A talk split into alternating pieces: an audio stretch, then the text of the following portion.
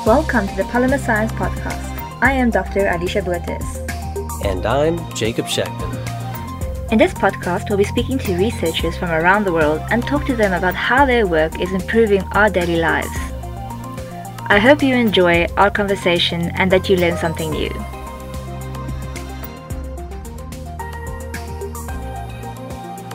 Hello, everyone, and welcome to the Polymer Science Podcast. For this episode, I sat down with Dr. John Pojman, professor of chemistry at Louisiana State University. We talked about the unique reaction properties of frontal polymerization and the serendipity within his research that ultimately led to his production and international distribution of Quick Cure Clay. Under the name Pojman Polymer Products, Dr. Pojman's company produces the most durable and easy to work with clay art material on the market. No mixing, no kiln. Just mold and heat one part of your beautiful sculpture to begin the cure process, wait a few minutes, and then get to painting. Dr. John Pojman is much more than a professor of chemistry. He's a scientist, an artist, historian, entrepreneur, and lover of bad jokes. Tune in now for a fun conversation on polymers and art and some fascinating lessons in art history.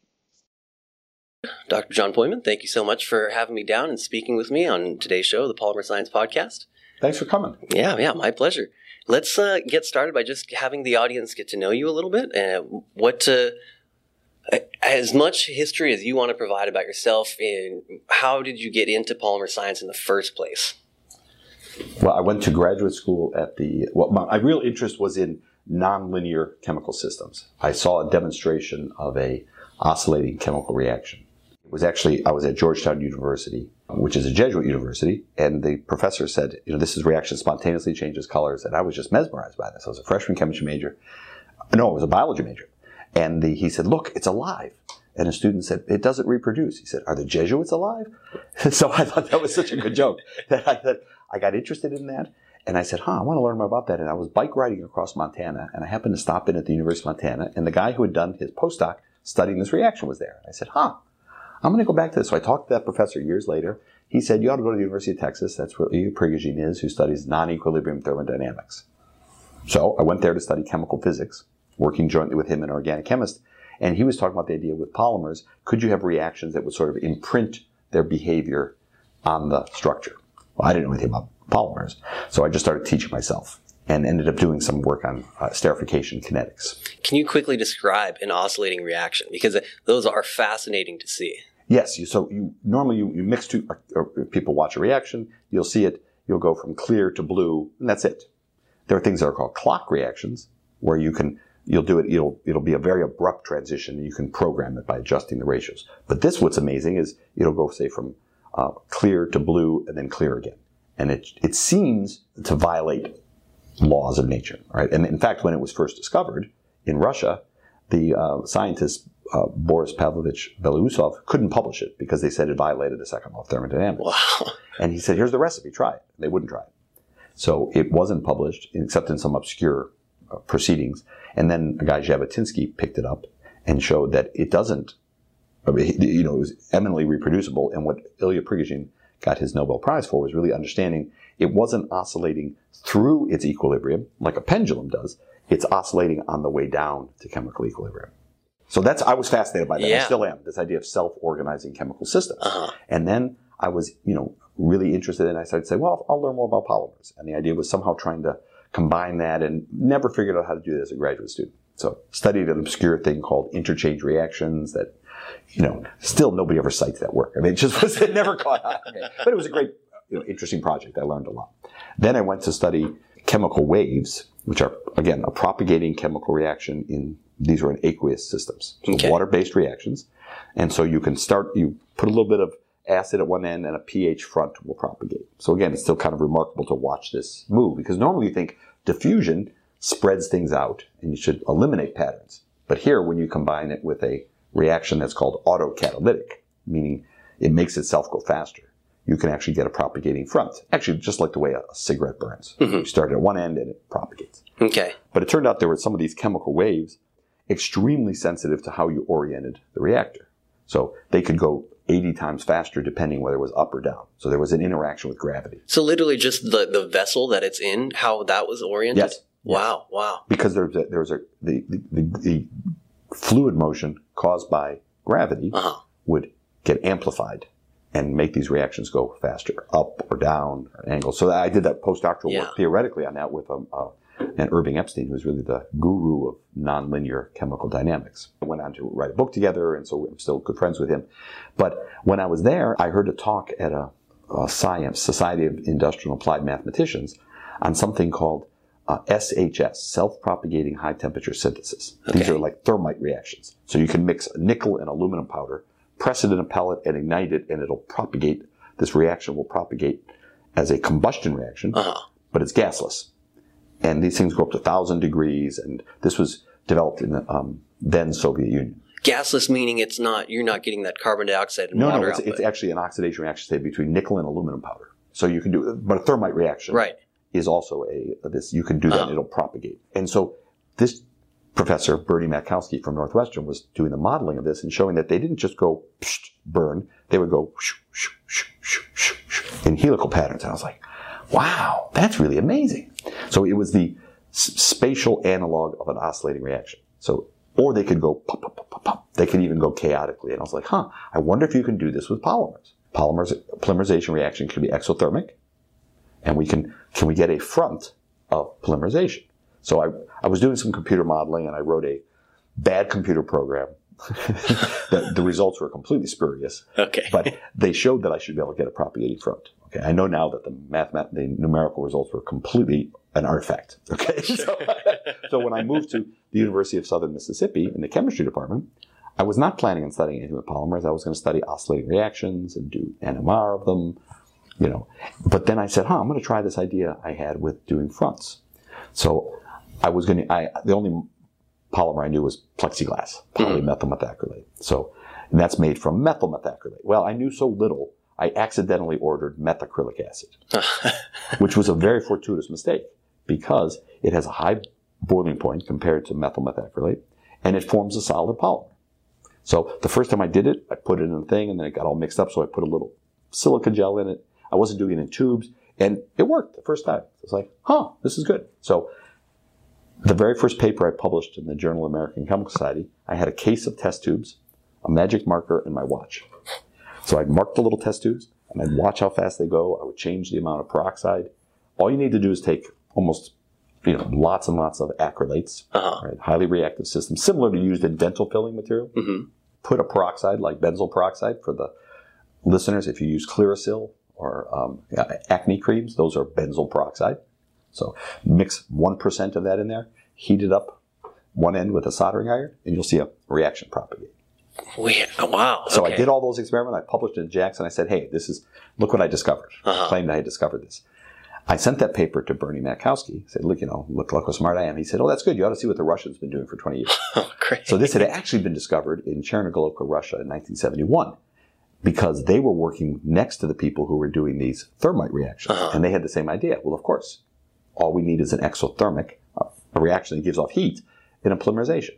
So they had published a lot of work on this what they called, ultimately they called it frontal polymerization. So I had rediscovered it in 1991, but it's hard for people to realize how hard it was to get access to journals especially from the Soviet Union then. Actually, USM's library had it pretty good. They had a number of the journals that were in translation. And so I was able to go through, and suddenly it was just like mining. It was like the Renaissance where you find out ancient texts. These people have been doing this for 20, I guess then it was only 20 years. But I found all their papers in translation. They were tended to be very short papers, but they were translated, and then I could get ideas from that. And so I started working on this. But I wasn't interested in making anything useful. Right. I was interested in saying, these have a really big temperature change. That's going to have a really big effect of gravity. And so we're looking at the role of how orientation affected it. That led me with a professor there who was retired now, Lon Mathias, got me connected with NASA. So we worked for years with NASA doing experiments like on doing frontal polymerization on the KC-135. Okay. I'm very proud that I've done 800 parabolas on the KC-135. That's the plane that just goes up and down and up and down. And you get zero G. Yeah. This is very, very interesting because you've mentioned the effect of gravity a couple times in these reactions. And I was just listening to it's a really funny podcast called Smart List. And they had Jessica Mayer, I think is her last name. She's an astronaut. And she described how one of the reasons there's essentially no free time, right? They're always working. There's always something to do on the space station is because essentially every experiment we have done on Earth is worth repeating in space because of zero G, right? There's that gravity is this elephant in the room for all of the things we do. Now I want to see your polymers on the space station, or are they getting effect? We did have actually experiments planned that it turned out, I mean, I wouldn't agree that all experiments are worth doing. Well, sure. Yeah, because for example, if there's in these kind of systems, if you know that there's going to be convection, mm-hmm. and that's because you have some kind of difference in density, well, you can eliminate that effect by just increase the viscosity. Gotcha. I used to call that Mississippi microgravity. Just add some sand to it, and you've eliminated the effect. Interesting. So, I mean, you could do it in weightlessness, but you could get the same effect by doing it. All right. So, there are some cases where you want to eliminate the effect of gravity, but you still want the fluid to be able to move freely. Mm-hmm. So, like surface tension effects, those can be important. And the only way to see that is to eliminate G, but still keep the viscosity low. And those are great experiments for doing weightlessness. Okay. So we did do a lot of experiments on the KC-135. We did a sounding rocket experiment at White Sands Missile Range. And then we did do some experiments that weren't with polymers on the space station. When they had the last disaster, they had no way to get experiments up there, so they had something called zero up mass experiments. So it was a scavenger hunt. What experiment could you do with existing materials? Okay, so we found that we ended up doing it using little cans of Russian honey. They don't use the little bear. They're little tuna cans. Okay. And they actually open them up. And because we had watched this guy do these experiments where he takes chopsticks and he picks up balls, because fluids act so differently when you eliminate the effect of the draining effect of gravity. So there were great experiments. So we were looking at, in that case, miscible fluids. So you take two fluids together that can dissolve in each other, but for the short time when they're together, they can act as if they're immiscible. Yeah. And that's a case where we always said there's no way on Earth to do this experiment. So we had done a lot of work on that. And we had planned to do a polymerization experiment that ultimately was canceled when there was, after that disaster, they big budget cuts and we never got back into it. We ended up doing a similar experiment with Jeff Bezos' company, Blue Origin, a few years ago. And there we didn't have hours of weightlessness. We had maybe 30 seconds of 10 to the minus fourth G. So, and the results were not particularly remarkable. I don't think it would be worth the trouble to do it in the space station because it takes so long and it's so much expense. I don't think I don't think the effect we thought is going to be big enough to be really important. So all that was coming out of fronts, because fronts have very sharp transitions. And so we were doing that anyway. That's how I started getting into polymers. So I never had taken a class, but when I was at USM, of course, being in chemistry, I would go over and talk mostly to graduate students in the polymer science department. And I'd say, hey, what books do you guys use? Well, here's the textbook we use. And they said, okay. So I bought those and read them. And so I just started teaching myself polymer chemistry and then interacting with people over there because there was a lot of expertise. And a lot of it was peer-to-peer. My students would talk to students over there. We'd get ideas for materials. We did some proposals together with Lon Mathias. We had a lot of support from NASA for many, many years on frontal polymerization, microgravity, and then support from the Air Force for doing things. But it was a great resource being in chemistry, because I was teaching physical chemistry, but I could work with, there was world-class people, one building over that I could go talk to. And we ended up ultimately then working with Charlie Hoyle, who's unfortunately deceased. But I learned a lot from him on polymer kinetics and looking toward more practical orientation of frontal polymerization. Interesting. So as I tell students who I'm teaching classes, I've never taken a class on this. So, I mean, I wouldn't take me too seriously. Yeah. But, you read about it. And what's fun about polymer chemistry, most people in the field never studied it formally, right? Because there's, all it is, it's just basically how you're interested in a big molecule. So that could be DNA. It could be a biochemist. It could be a synthetic chemist. It could be your physical chemist interested in the properties of them, your polymer. So it's really intrinsically multidisciplinary. And the polymer division at the American Chemical Society is incredibly welcoming. I did a symposium on polymerizations and microgravity and nonlinear dynamics and all sorts of things because, again, everyone there is from different backgrounds. And so I've really enjoyed getting involved working with polymers. Then by coming then to LSU, I'm particularly was hired to actually be teaching polymer chemistry. Can you elaborate a little bit more on how frontal polymerization takes place? And maybe if you can compare it to thiolene click chemistry, right? Because if I think of, I make thin films using thiolenes, right? So, and for our listeners, I've talked about this before, but you take your thiol monomer, your ene monomer, I essentially just mix them together and throw a little bit of initiator, and I put that under UV light, and it starts to take place, right? And so, but that's only going to start propagating from the points of where the initiator are. How can you describe the difference between that propagation and your frontal polymerization? So frontal polymerization is a self-propagating, I'll give the formal definition, right, then put it into common words. It's a localized reaction that propagates through the coupling of thermal transport and the Arrhenius dependence of the kinetics of an exothermic polymerization, right? So it's just like a flame, right? You have a reaction that gives off a lot of heat, and you heat up one end of it, it starts to react. The heat spreads, that causes more reaction, which gives off more heat, that spreads. And so you have a reaction that'll propagate. If you put it in a test tube, it'll go between 1 and 50 centimeters per minute. Okay. All right. So mathematically, it's just like combustion. So the people I work with who are the mathematicians, they can just treat it A goes to B, heat, and you have an exponential term for kinetics. Now, what type of polymer kinetics does affect it, but formally, it's just like a burning cigarette. Yeah. Okay, so that's all there is to it. There's different types of chemistries that can be used, but the key requirement is it has to have a very slow reaction at room temperature, a very fast reaction at the adiabatic reaction temperature. So that's why we use lots of acrylates, because they're very exothermic, and you can adjust this by what peroxides you use. So what initiator. So that's the beauty of it. You can just put a little bit of initiator. The experiments are embarrassingly easy to do. I mean, really, if you take any, especially a multifunctional acrylate, okay, things used in coatings industry. So all these materials are traditional materials. So a diacrylate. Okay. But you can even use things that are used in dental fillings, but dimethacrylates. Something will form a solid. Put it in a test tube with 1% of a peroxide. Heat up one end, and then the reaction, you'll just see it. You'll just visually watch it. And you'll see it go a few centimeters a minute. And then when it's done, you've got this rock-hard material. So that's all it is. It's very, very, very simple to do. I'm looking at your pins here, and those look like, I'm guessing, some polymer clay products. This is made with my product, Quick Cure Clay. Quick Cure Clay. Right. So let's talk about the, I mean, it's fascinating, the things that you've produced in the lab. You've made a product now. You're in the art world. And I love this direction with science integrating with art. So can you talk about how you've done so?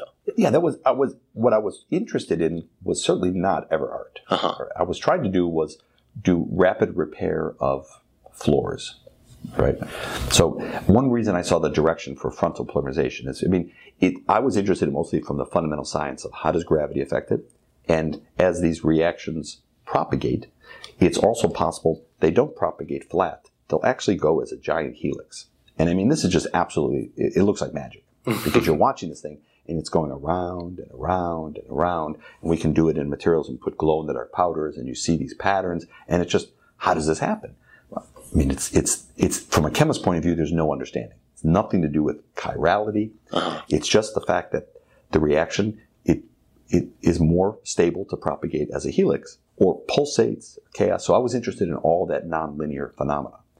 But there's a good question to ask, why? What good is all those phenomena? They're just interesting, but I didn't have a good answer to that. But then I got interested in the idea of what's called cure on demand. So there's not much market, I don't see, to make test tubes full of polymer. It's one of my colleagues in Mississippi said, I don't know, either onto something important or you found a good way to fill up test tubes. It was a good point. Because it doesn't scale well. If you wanted to make a product, I can make it one test tube at a time, right? Unless it was an incredibly valuable material. But the idea of cure on demand, let's say you want to repair some wood. Okay, so this is what I was interested in.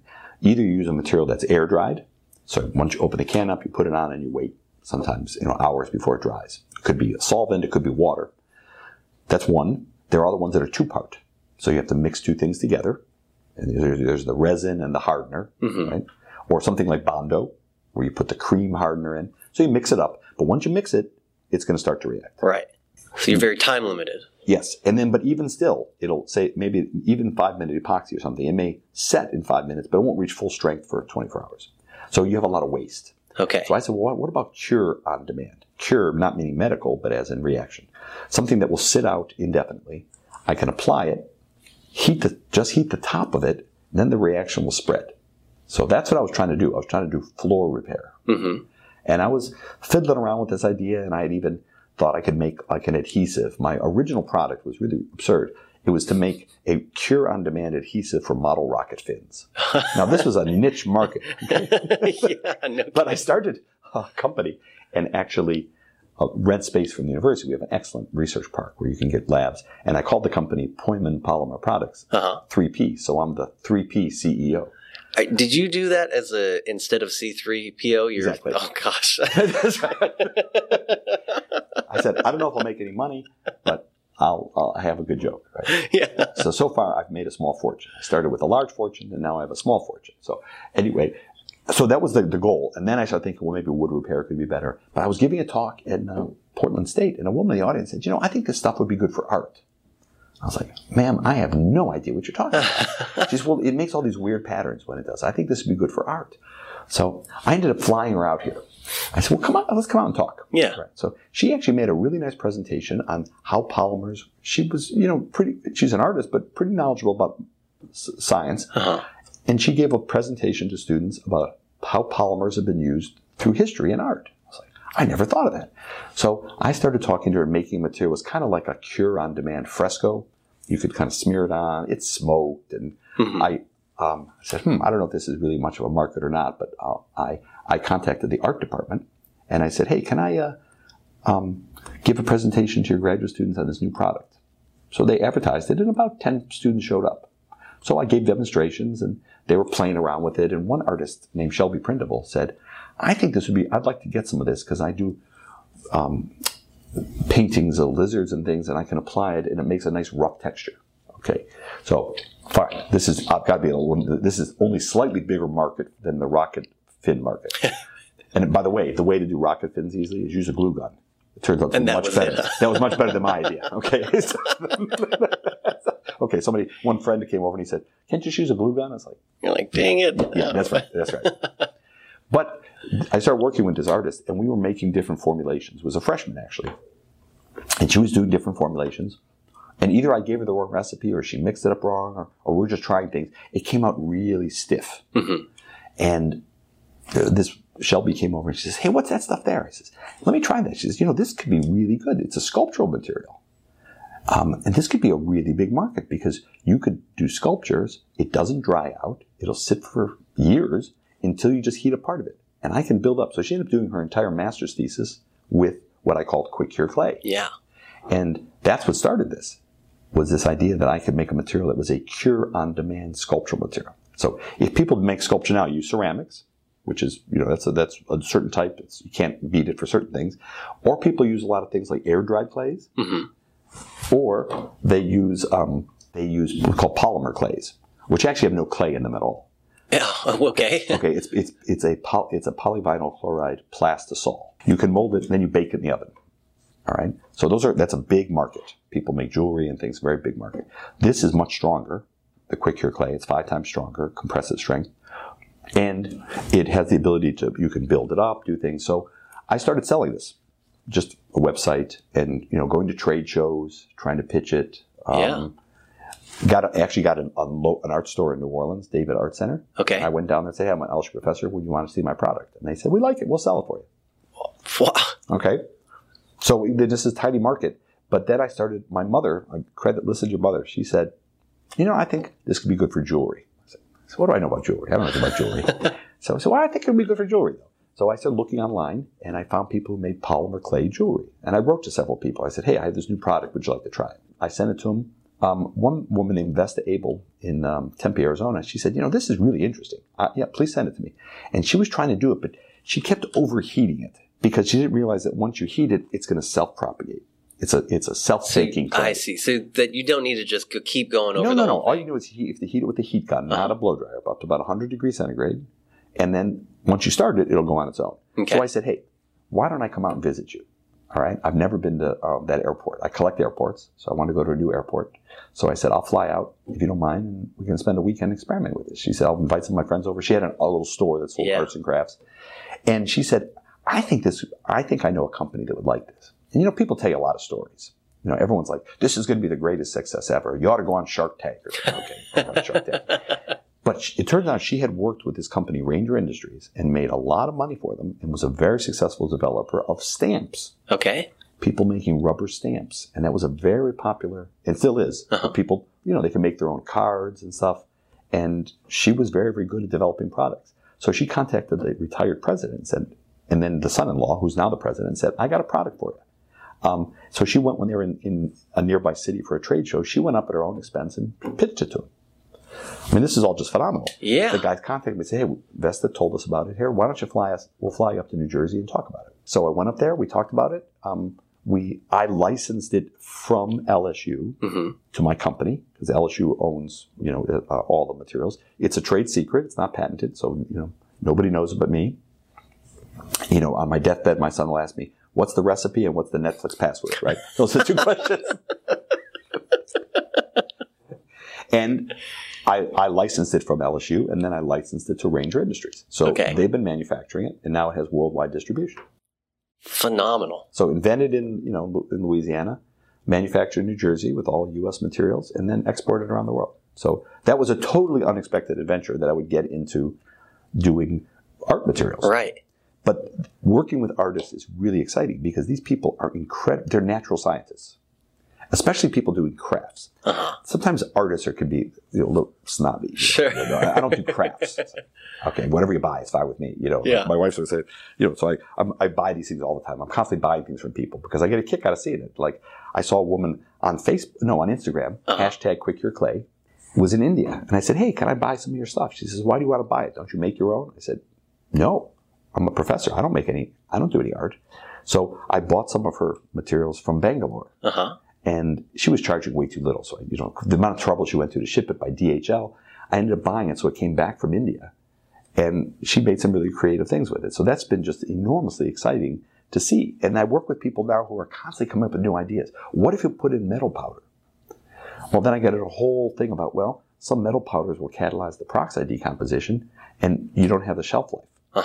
Aluminum powder works. Bronze you have to mix in right before, but you can't make a formulation that'll have a long shelf life.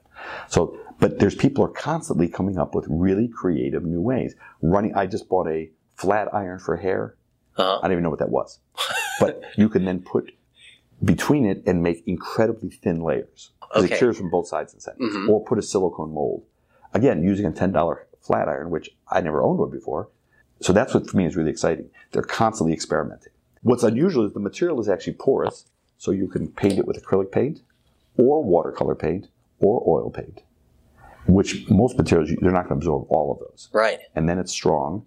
You can then paint it, you can glazes on it, or you can put powder coatings on it.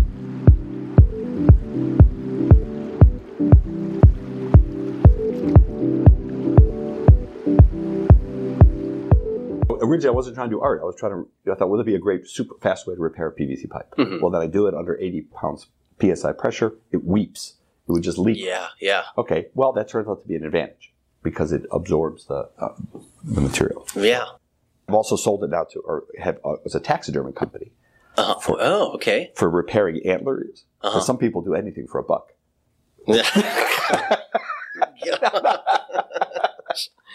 Everyone listening, I you know, as much I love dad jokes, but I'm rolling my eyes for all of you. Well, it's actually true. I have licensed it to a taxidermy company. They've been experimenting because taxidermists use lots of resins and stuff in their art, which is so there's this idea that you could very quickly not have to mix an epoxy. You can just apply it. So that market hasn't really taken off yet, but what's been fun is I just go out and meet people. Right. Say, hey, would you look at this product? Yeah. And they say, oh, that's interesting. And especially a lot of local places. They're not, especially if you're in Louisiana and you're an LSU professor, everyone will give you a listen. Yeah, absolutely. Yeah, and you know, we just say, hey, I got this idea, would you take a look at it? And they go, yeah, sure. So I'm now still working on the wood repair, but the art was really unexpected. And that's got me really interested. And I teach a course now on the materials of art for the Honors College, where we start out with frescoes, and we actually, you know, use Michelangelo's recipe and learn the the carbon cycle of how it reacts with carbon dioxide. Yeah. And we do tempera painting and oil painting, and make our own materials and learn the chemistry behind it and how it influences the artist's ability to do the art and the ability to conserve it. So, you know, why does tempera painting last so long? And then oil, and you go from oil paint from, you know, 1400 up till 1952, everybody's using oil paint. Yeah. And then acrylic paint comes. Let's go. I'm very interested in learning more about how polymers have been involved in history. Right. So can you continue on that vein? Sure. If you think about the earliest polymeric materials were wood. Uh-huh. Okay. And this came out of I co-curated an exhibit at the Louisiana Art and Science Museum on polymers in art throughout history. Just kind of look at, when I go to a museum, I look at the materials. Mm-hmm. Right? So that's just different. And it was a different focus of it. So we started out with, you know, wood. Now, of course, we don't have a lot of ancient stuff, but it would have been one of the first materials people used, right, in terms of making it. Silk. Right. You know, we had, silk was used in China. We have silk paintings that go back generations. All the ancient statues, they weren't white. They were all painted. It's called polychromy, and it's been one of the big myths. I mean, I was a classics minor, studied Latin and Greek, and no one ever told me. They really weren't white. They were all beautifully painted. And how do you stick it together? Well, there's some binder, which was some polymeric material. It was either probably egg yolk or egg white, something that, or milk, or casein. So they were used as binders. So you have that material. Then when the really big first kind of polymeric material that's used in art is a case where you actually have a polymerization during the art is oil paint. And the first oil paints are actually from the 7th century common era in Afghanistan. They're paintings of Buddha. Uh-huh. That were done with poppy seed oil. Just mix the poppy seed oil with a pigment, and then they found that oil wore hardened. They're called drying oils. So that would be, they react with the air and polymerize. And so when you have an oil paint, it's one molecule, right? Because all the molecules are connected together with oxygen. So that was a huge advance, and to study all the chemistry involved in that polymerization process. Mm-hmm. Then you kind of go along, and you don't really see much change until you start seeing, in the 19th century, people start doing things like shellac, which is a secretion from insects. Mm-hmm. And that was, they would mix that with wood and heat it up, and they call union cases. They were used for daguerreotypes and ambrotype cases. And you can collect these on eBay. And that actually is a polymerization process of the shellac materials and these cases. Or they made things called bois dur, which was blood and wood powder. Oh my gosh. You can buy those, they're black. And again, it was you take the polymeric materials in the blood. I'll just step a little sideways to Asia, because the Asians were doing a lot of great stuff with the Asian lacquer. That actually is an air oxidative polymerization of something called urushiol, which comes from a tree, which is a close relative of poison ivy. So this material actually, it doesn't dry. It has to be kept humid, but there's an enzyme that does an air oxidative polymerization. And so these materials are incredibly durable. We have samples that go back 5,000 years. And you can still buy this urushiol. So that when you buy real lacquerware, then people tried to imitate that. I mean, real lacquerware is expensive. In the 19th century, when the British sort of discovered Japan, it became a big fad to have all kind of Asian things. Yeah. So they would do what's called Japanning, which were lacquers that were made from nitrocellulose. And you can still buy Japanning dryers at Lowe's. They're cobalt salts that are made to make oil paints dry faster. So all this in here. So in the 19th century, you have people start making now modified natural polymers, nitrocellulose, all right? And it's interesting to me when people keep talking about we need to use bio-derived materials. We did try that. I mean, lots of things are made from cellulose, and I'll say, so you had nitrocellulose-based materials, which mm-hmm. was celluloid. Then people started, again, another natural, modified natural polymer for artistic material was called galalith, which is casein from milk reacted with formaldehyde. So you're basically embalming the milk. And this was, they would make galalith jewelry, galalith buttons. Up into the 60s, buttons in Brazil were still made out of milk. It never was popular in the U.S. because once World War II came, milk was a strategic material, and you couldn't use it for industrial materials, which is always the issue of bio-derived material. Are you taking food and converting it into plastics? Uh-huh. You know, you're competing with the food supply. But it was much more popular in Europe, and you can still buy on eBay, lots of galalith materials. And they would put in minerals to make them so it looks like really hard rock. But if you burn it, you can smell the burning protein. The first true synthetic plastic moldable material was Bakelite. Bakelite. Which is phenol which originally that came out of, coal production, destructive distillation of coal. Uh-huh. So it's just a, one benzene ring with an alcohol on it, and then reacting with that with formaldehyde. And that became the super popular material in the 1930s, 40s. It was first used as a scientific material. It was black, but you'll see these old black heavy phones, rotary phones. Those are made from Bakelite. Okay. Incredibly durable material. He licensed that, made a fortune, Norman Bakeland. He licensed it to another company. They had something called Catalan, which was colored version, and that was made for lots of jewelry. So if you talk to grandparents stuff, they probably have Bakelite stuff from the 30s and 40s, Art Deco styles. It was very durable, poker chips. Uh-huh. Everything was made from Bakelite. But again, it was the first synthetic polymer. But it was a thermostat. I mean, you can mold it, and then once it's done, you can't reshape it. Right. Uh-huh. Very, very durable. Still used for some electrical components because it's very durable and low conductivity. Then you start having now, so you have jewelry. It was either made from celluloid, it was made from Galolith, milk, or it was made from Bakelite. Those are the three things you can see from the 20s, 30s, 40s. The if you want to talk about another art form, the Ediphones. Those are nitrocellulose. Mm-hmm. The Ediphone cylinders, one of the most durable recording devices, those are nitrocellulose. If you get an Ediphone cylinder and light it, it goes whoosh explosively because nitrocellulose is... Well, so combustive. Right.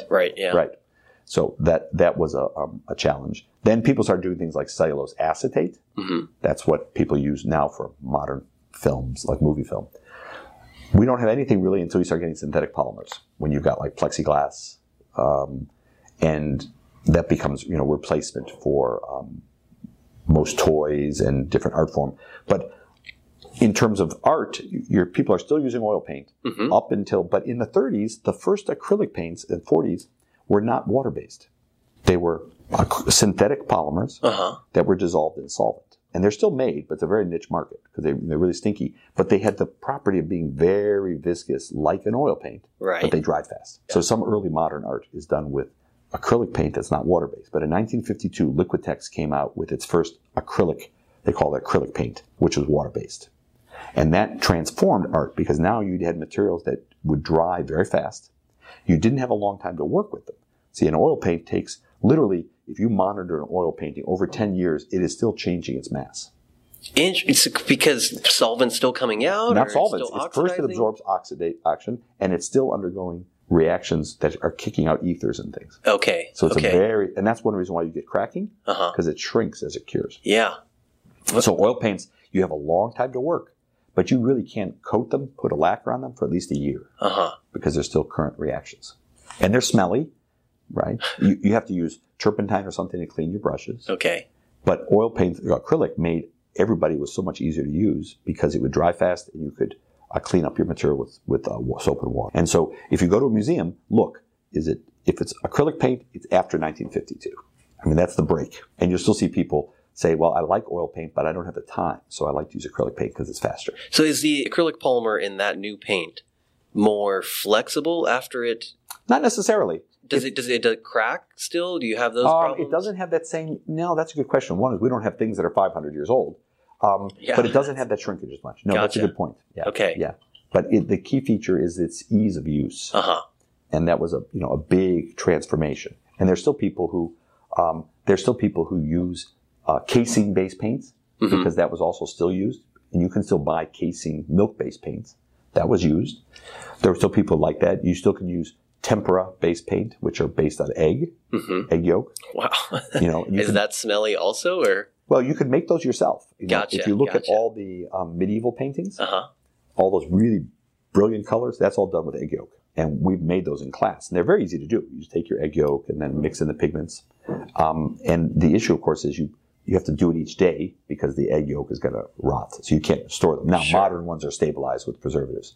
But it does, again, it's good for, the difference is, and I'm not an artist, but you have a very thin coating. So you get certain things. If you want the rich textures, oil paints are better. It's harder to do with tempera. So that's where the type of medium affects what the artist does and how you conserve it. Acrylic paints, you have to be careful about dust. If you get them too warm, you get above the glass transition temperature, it'll get soft and collect dust easier. So the people conserving it, when they get a painting, they need to know, is it oil? Is it acrylic? Just from how they treat it. And so in terms of materials, You have now synthetic polymers being used in sculptural materials like Sculpey, the polymer clays.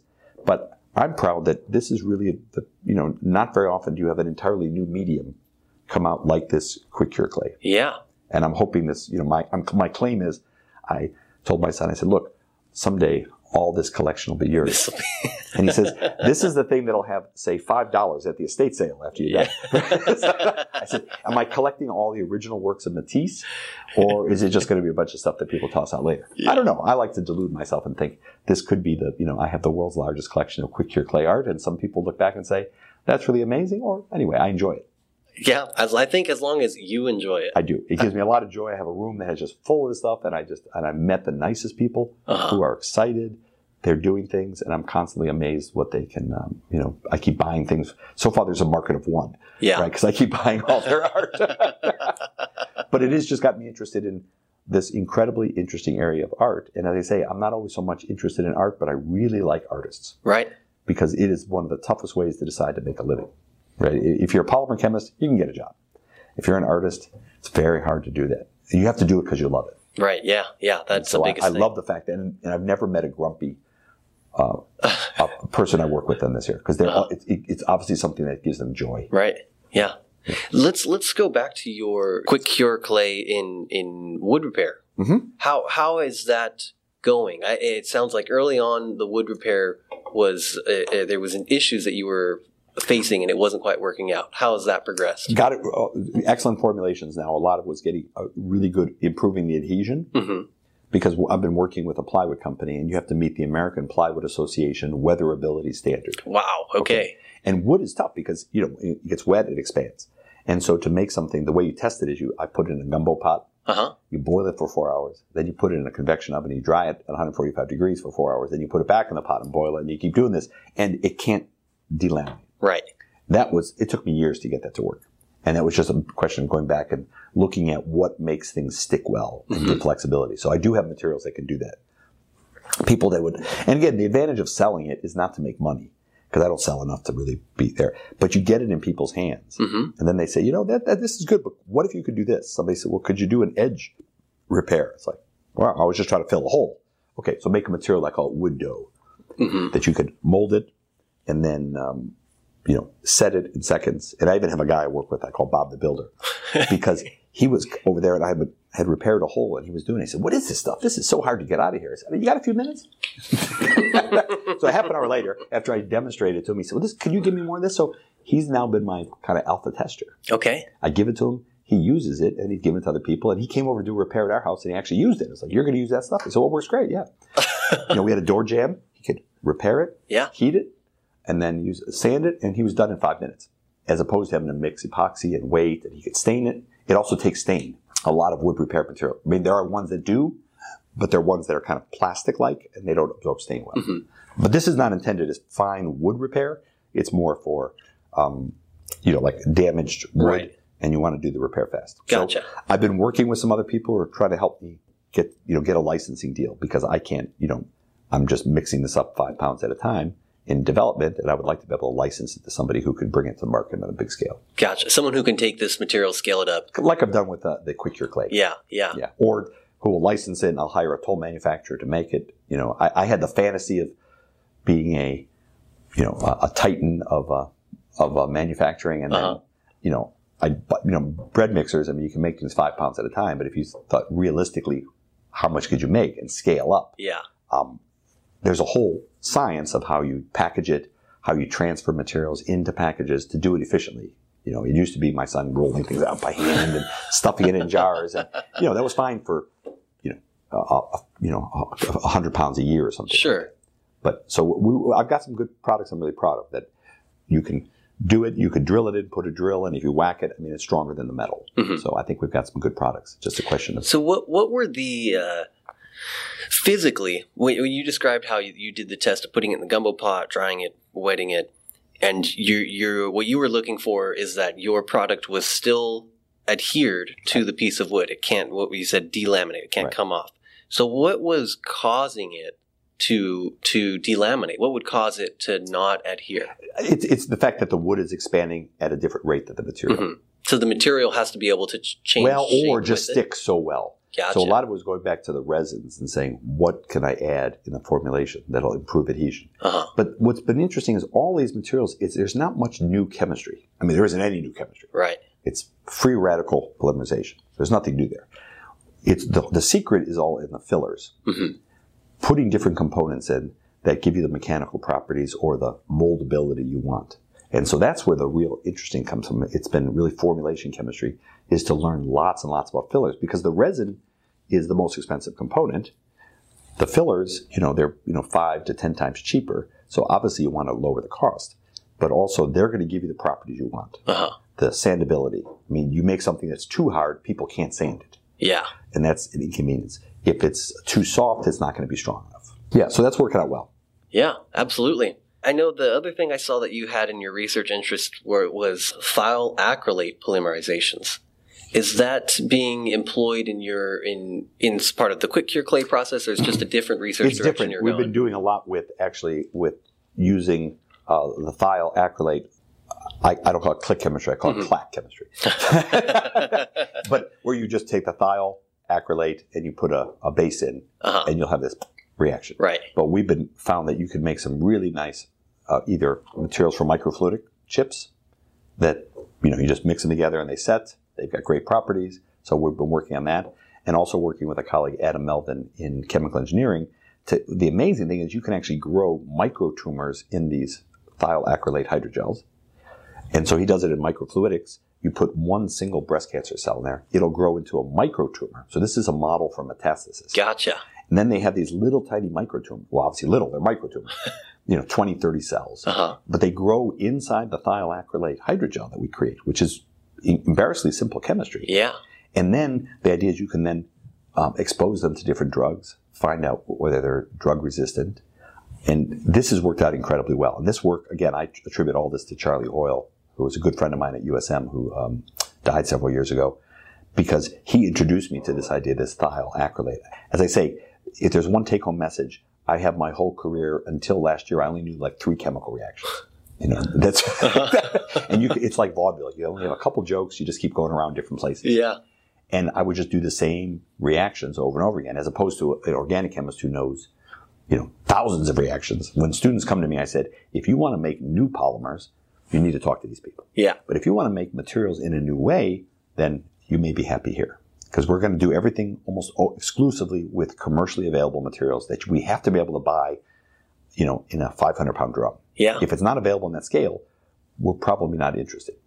Because all this stuff is going to be taking existing resins and then doing it in a new way, this frontal approach. Mm-hmm. So these, the thiol acrylate materials, you're fabricating these... what did you call them?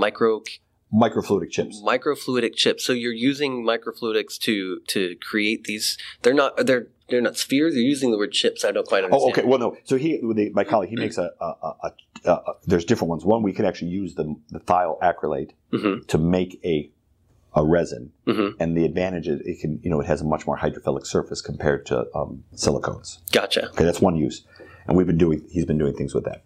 The other is he has a regular PDMS, a silicone flexible material, with little channels, traps, and he flows through with droplets that contain the cancer cells, and they get trapped, and then it polymerizes. So now we have a medium, because the cell can't, it has to be a three-dimensional. Has to have some scaffold. Which I didn't realize that, cells, if you grow them in 2 dimensions, they will have very different properties than if you grow them in 3 dimensions. Oh. So you think about a cancer cell, when in the metastasis, that cell goes, it lands somewhere, it grows in 3 dimensions. Yeah. And that is crucial. You're not going to have the exact... So you may have a drug that works in 2 dimensions on a Petri dish. It will not work in the body because the 3-dimensionality is important. So this is a way to make model systems using thiol acrylate. That's fascinating. Yeah. So is this one of the earlier examples of being able to develop this 3D... No, there's lots of people, but this turns out to be a really nice medium that's worked incredibly well. Yeah. And I'm really lucky to be able to work with this Adam Melvin in chemical engineering. It's also interesting. It's in chemical engineering, but because it's really, there's lots of problems of transport. And then, of course, he knows how to grow the cancer cells. Yeah. But it's fundamentally a problem. It's an engineering problem. You have to get material in and out. There's transport, fluid flow. It's not a just a chemical problem. Mm-hmm. And again, the world isn't broken up into disciplines. It's just the world. And we break ourselves up into disciplines. You need to work together to solve these problems. Yeah, that's a good philosophy. Another nice example of thiol acrylate, which is we're doing something called time-lapse polymerization. Mm-hmm. So imagine you want to mix it up and say, I want to apply an adhesive, and I want it to react exactly in 5 minutes. Okay? And I want to program that. So we say, well, isn't that just like a 5-minute epoxy? Yes, it'll gel, but it's not done that quickly. The idea of having this kind of reaction is we use an enzyme called urease from watermelon seeds. And urease converts urea, which is in your urine, into ammonia. But the key factor is if you start the pH low in an acidic solution, when it produces ammonia, that's a base, it raises the pH. And the enzyme actually is most active at pH 7 and not active at pH 2 or 3. So what you have is an autocatalytic system. Yeah. So you start this, you'll see the reaction, the pH will go boop, and you can program that. Then you take a thiol and acrylate. When your pH goes up, it deprotonates the thiol, boom, you get a click reaction. So now we're doing is developing adhesives that are, well, I'm trying to actually make a, I always call it not an Oedipal, doesn't love its mother. It's actually, it could be eaten. Not be confused with an Oedipal adhesive. We're trying to make ones that would be like, we could even do this with slime that kids do. Okay. You can use the mix it up, and then it'll gel all at once. Uh-huh. Okay, we're actually using that, using the watermelon seeds. So why is watermelon seeds important? We can do this with commercial urease, but it's very expensive. And it's not stable. You buy the urease, and it's going to degrade. Every time you open that jar, it's losing activity. No company's going to be interested in this. Yeah. We found if you grind up watermelon seeds, they are rich in urease. And we developed a way to extract out little particles. And this will be about 200 times cheaper than the commercial product. And it'll sit for a year open to the air. So now the idea is we're going to make a product where you have a material, you put your magic pixie dust in of watermelon seeds, stir it up, and you can say, I know this is going to turn into a strong adhesive in 1 hour or 5 minutes, mm-hmm. whatever you want. Or we're trying to do this, it actually will work underwater. So a student told me, he says, I've been testing these underwater. I said, are you holding your breath? She said, no, I'm not underwater, just the adhesive. Trying to do this for the Navy, that we could make a material that could be, again, inexpensive, but fast uh-huh. and programmable. We can also program it that it will actually hold, but only for so long. Because, again, if you have an acrylate, as the pH is high, it'll hydrolyze. So you can make an adhesive that holds for an hour, but then it'll fall off. Mm-hmm. So I said, well, who wants that? A student said, well, how about temporary nails? I don't know. So we're looking at, maybe you don't always want a permanent adhesive. Yeah. You want an adhesive that will fall off after a period of time. So that's a whole thing that's coming, again, out of the idea of nonlinear dynamics. We started talking about clock reactions. Well, this is now a clock reaction that's safe. Okay. Most of those clock reactions are based on strong acid with strong oxidizers like bromate or chlorate. There's no way you're going to put that in your body. This urea-urease system, I mean, really, it is completely benign. I mean, you could eat it and not have any harmful effects. And it's bio-based, but the key thing is it's cheap. So that's a whole other industrial thing that's trying to come out of this idea of studying nonlinear systems, but what can we do useful with it? Yeah. Incredible. All of this has been wonderful, and that's all I've got. So, Dr. Pojman, thank you so much for being on the show today. I really appreciate it. It's been my pleasure. Thank you very much. Yeah. And a big thank you to all of you listening to this show for tuning in and making all that we do worth the while. We hope you've enjoyed Dr. Pojman's stories in art history, and that maybe we've piqued your interest in some hands-on polymer art activities.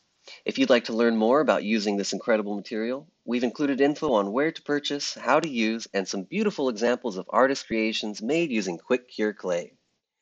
And of course, if you have any questions or feedback, or maybe just feel like saying hello, please reach out to us at polymersciencepodcast@gmail.com. And as always, thank you for listening, and we'll see you next time.